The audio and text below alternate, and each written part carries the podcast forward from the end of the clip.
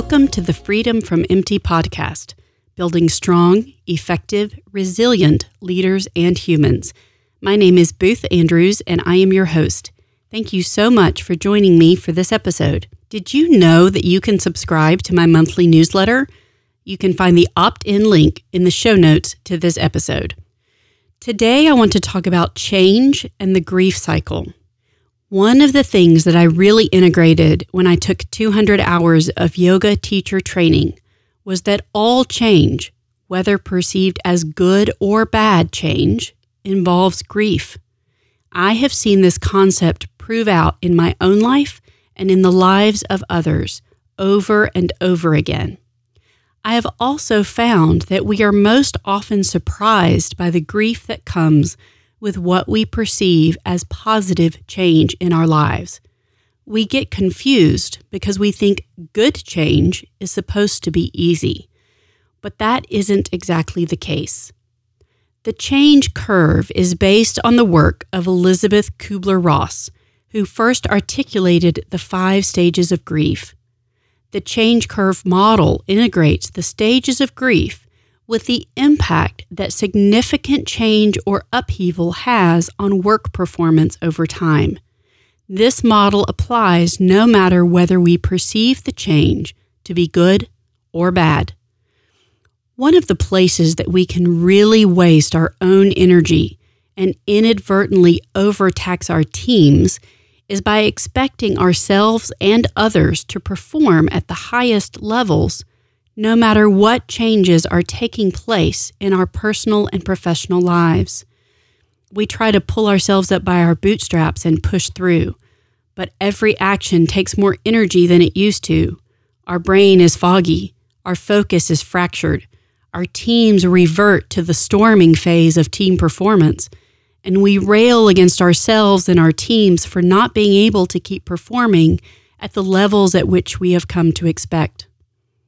What if, instead of trying to force ourselves and our teams to perform at maximum capacity, even in the midst of change, we take our foot off the gas pedal, give ourselves and everyone else some space to breathe, dial in on the support that we and our teams need in order to successfully navigate the change, recalibrate, and reground, and then see what we can accomplish once we have had a chance to fully integrate the changes that have taken place.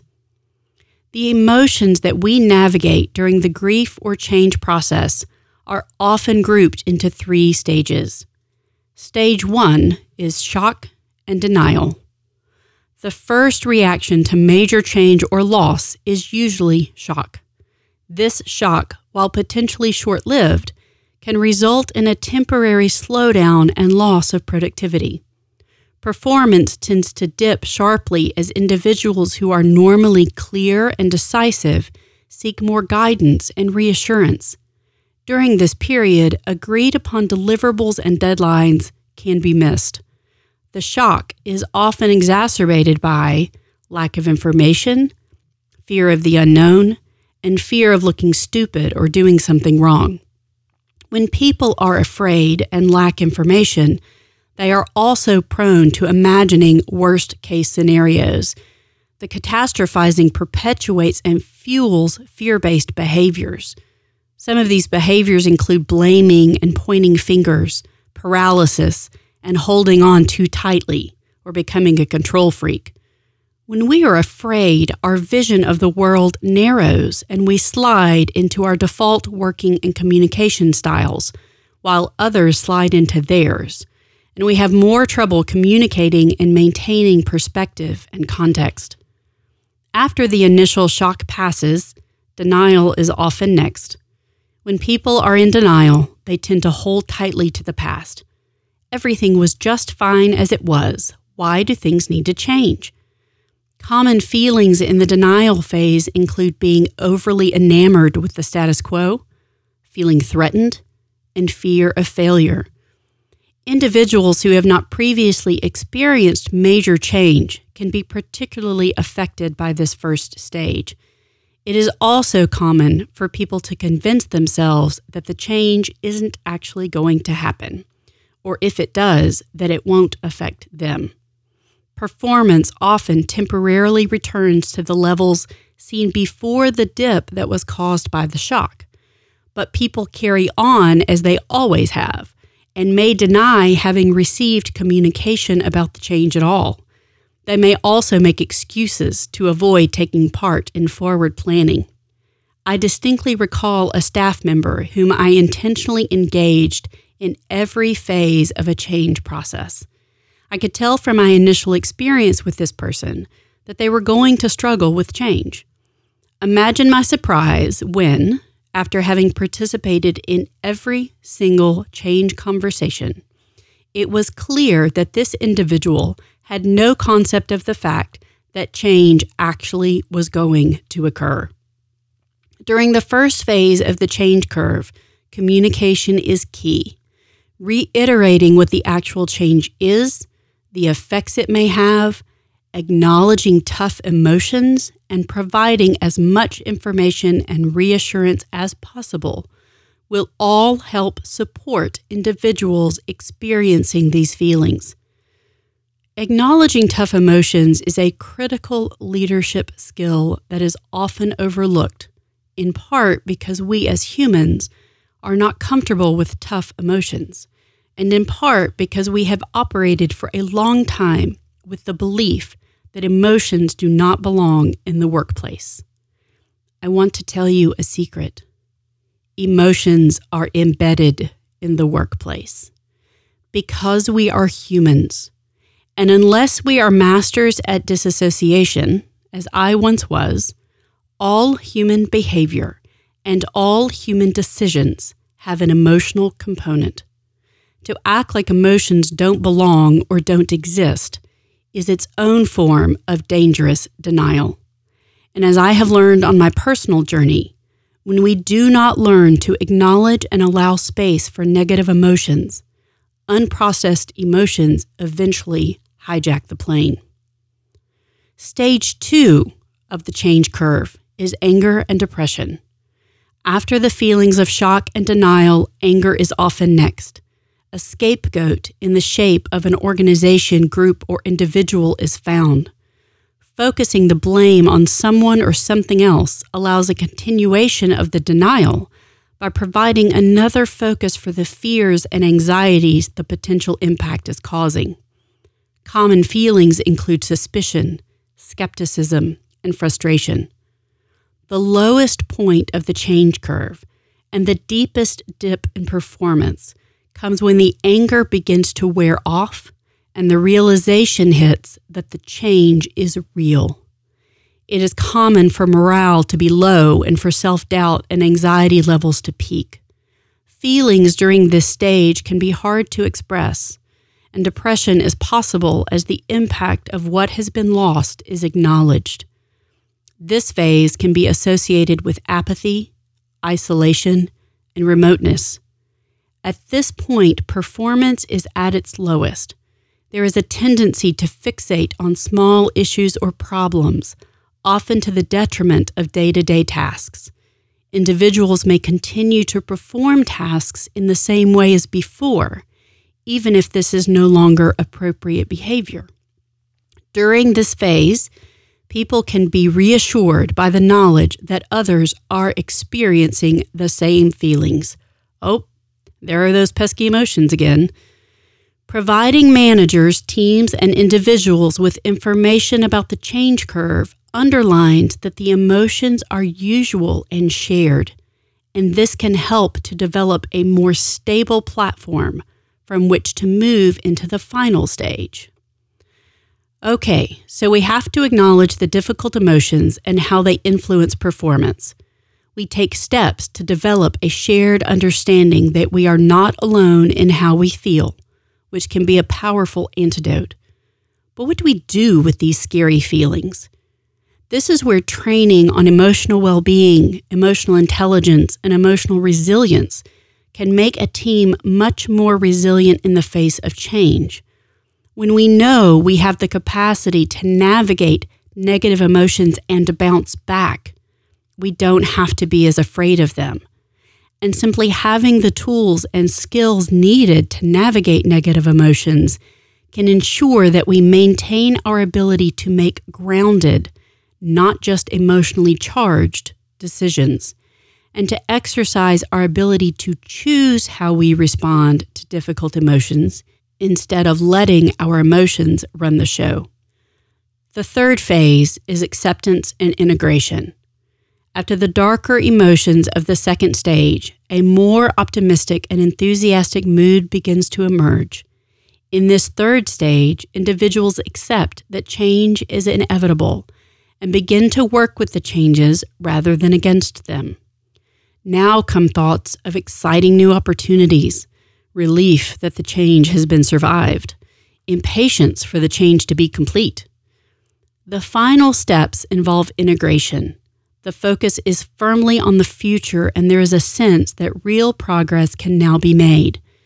By the time everyone reaches this stage, the changed situation has firmly replaced the original and becomes the new reality. The primary feelings now include acceptance, hope, and trust. During the early part of this stage, energy and productivity remain low, but slowly begin to show signs of recovery. Everyone will have lots of questions and be curious about possibilities and opportunities. Normal topics of conversation resume, and wry humor is often used when referring to behavior earlier in the process.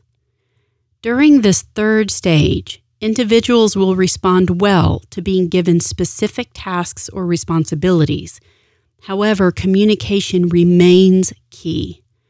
Regular progress reports, praise, and taking time to celebrate successes can help to cement the more buoyant mood. It is not uncommon for there to be a return to an earlier stage if the level of support suddenly drops. Each person reacts individually to change, and not all will experience every phase. Some people may spend a lot of time in stages one and two, while others who are more accustomed to change may move fairly swiftly into stage three. It is also important to realize that while people may move through each phase in number order, there is no right or wrong sequence. Several people going through the same change at the same time are likely to travel at their own speed and will reach each stage at different times. I have also seen people get stuck somewhere in the change curve, and I have been the leader who has moved on, not realizing that my people were still in various stages of the cycle, impatient because I thought that we had already covered this. Here are some other steps you can take when supporting others through the change curve. Ask yourself have people been given all the information they need to help them understand why the change was made and how the change benefits them, their team, or the organization? People always want to know what's in it for them and what is going to happen to them. For those who tend to be risk aware, have you taken the time to let them know that the inherent risks have been considered and either mitigated? or that the change is still more beneficial than sticking to the status quo. Give people time. You can set boundaries and expectations that people will not spread fear, gossip, and blame, while also allowing them time to process all that is happening. Share as much information as you can. Allow people to express their frustration and concerns in appropriate ways and through appropriate channels tell them what those channels are and make sure that they know there are people there to listen. Give people specific things they can focus on or do as they anticipate how the change will affect their role. Help your team connect the dots between the change as a concept and how it will positively impact processes, people, the future, and business value. Encourage your team to innovate and brainstorm where appropriate. Give them a doorway to be part of the excitement and to create solutions where needed. And help people integrate what they have learned by asking them, What have you learned about yourself and the process as you've gone through it? I have been observing the impact of change and grief cycle as I come to terms with learning that I have osteoarthritis in my knee, which has resulted in a bone bruise under the infected joint. Due to the nature of the injury, I have been forced to be still a lot. Frankly, spending this time on the couch harkens back to the days when my physical and mental illness forced me to be there. I wouldn't say it is a pleasant association but I understand why the association is there. And I have also been flirting with the edges of my mental health as I navigate this potentially permanent change in my ability to do activities that I enjoy and have relied on as part of my healing journey. While I wasn't surprised that I was sad once I received an official diagnosis, and in hindsight can see that I started moving through the stages of grief several weeks ago as the pain in my knee increased and it seemed less and less likely that I was going to be able to resume some of my normal activities, I learned at least one new thing through this process. I observed the impact that processing the change had on my energy to do other things. My overall energy has been pretty low over the last few weeks, even though I have been getting lots and lots of sleep. I found myself struggling to focus, and my creativity was temporarily nowhere to be found. The good news is that I am present enough with this experience and with all that I have learned on my journey that I was, for the most part, able to just observe how I felt and to allow that to be, seeking productive outlets as needed. I will admit, though, that I have had moments of thankfully short lived panic about all I wasn't getting accomplished Old habits die hard, after all. One of the things that I find to be such a relief is each time I come across new information that adds dimension to the lessons I have already learned, adding another layer of clarity and often allowing me to release even deeper into what I already know I must do in order to take care of myself and keep the long term in mind over the short term obstacle. So imagine my very pleasant surprise when I Googled change and the grief cycle and found the change curve, establishing a very concrete connection between change, the grief process, and the very human impact that change and grief have on our productivity and performance. Often, when we have a name for something and more context, we are able to breathe more easily through things that otherwise might send us into a tailspin or set us back for even longer periods of time as we beat ourselves up for feeling the way we feel or panic that this reduction in capacity is going to last forever. I also want to tie information back to what I know about my own path to burnout. As life became more untenable and chaotic, as I lost my mom and faced seismic changes in my personal and professional life, I never recalibrated the support system around me or even my own treatment of and care for myself. I didn't support myself through all of the changes beyond the bare minimum, nor did I ask anyone else to. I now believe that this is one of the almost fatal errors I made along my path. I expected my performance levels to stay the same or higher, and I pushed myself to the brink while trying. I hope you can use the information shared in this podcast for your own benefit when you navigate change in your own life, and also as you support others in your professional and personal lives who may be navigating change as well. Be kind, patient, and compassionate with yourself. Be kind, patient, and compassionate toward others. You will find resilience there. For more information about the work that I do with individuals, groups, and organizations, go to boothandrews.com. You can also find me on Facebook, Instagram, and Twitter at the Booth Andrews. Thank you for listening, and if you haven't already, please hit subscribe and remember to rate this podcast on iTunes or wherever you listen to podcasts. I look forward to being back with you next time.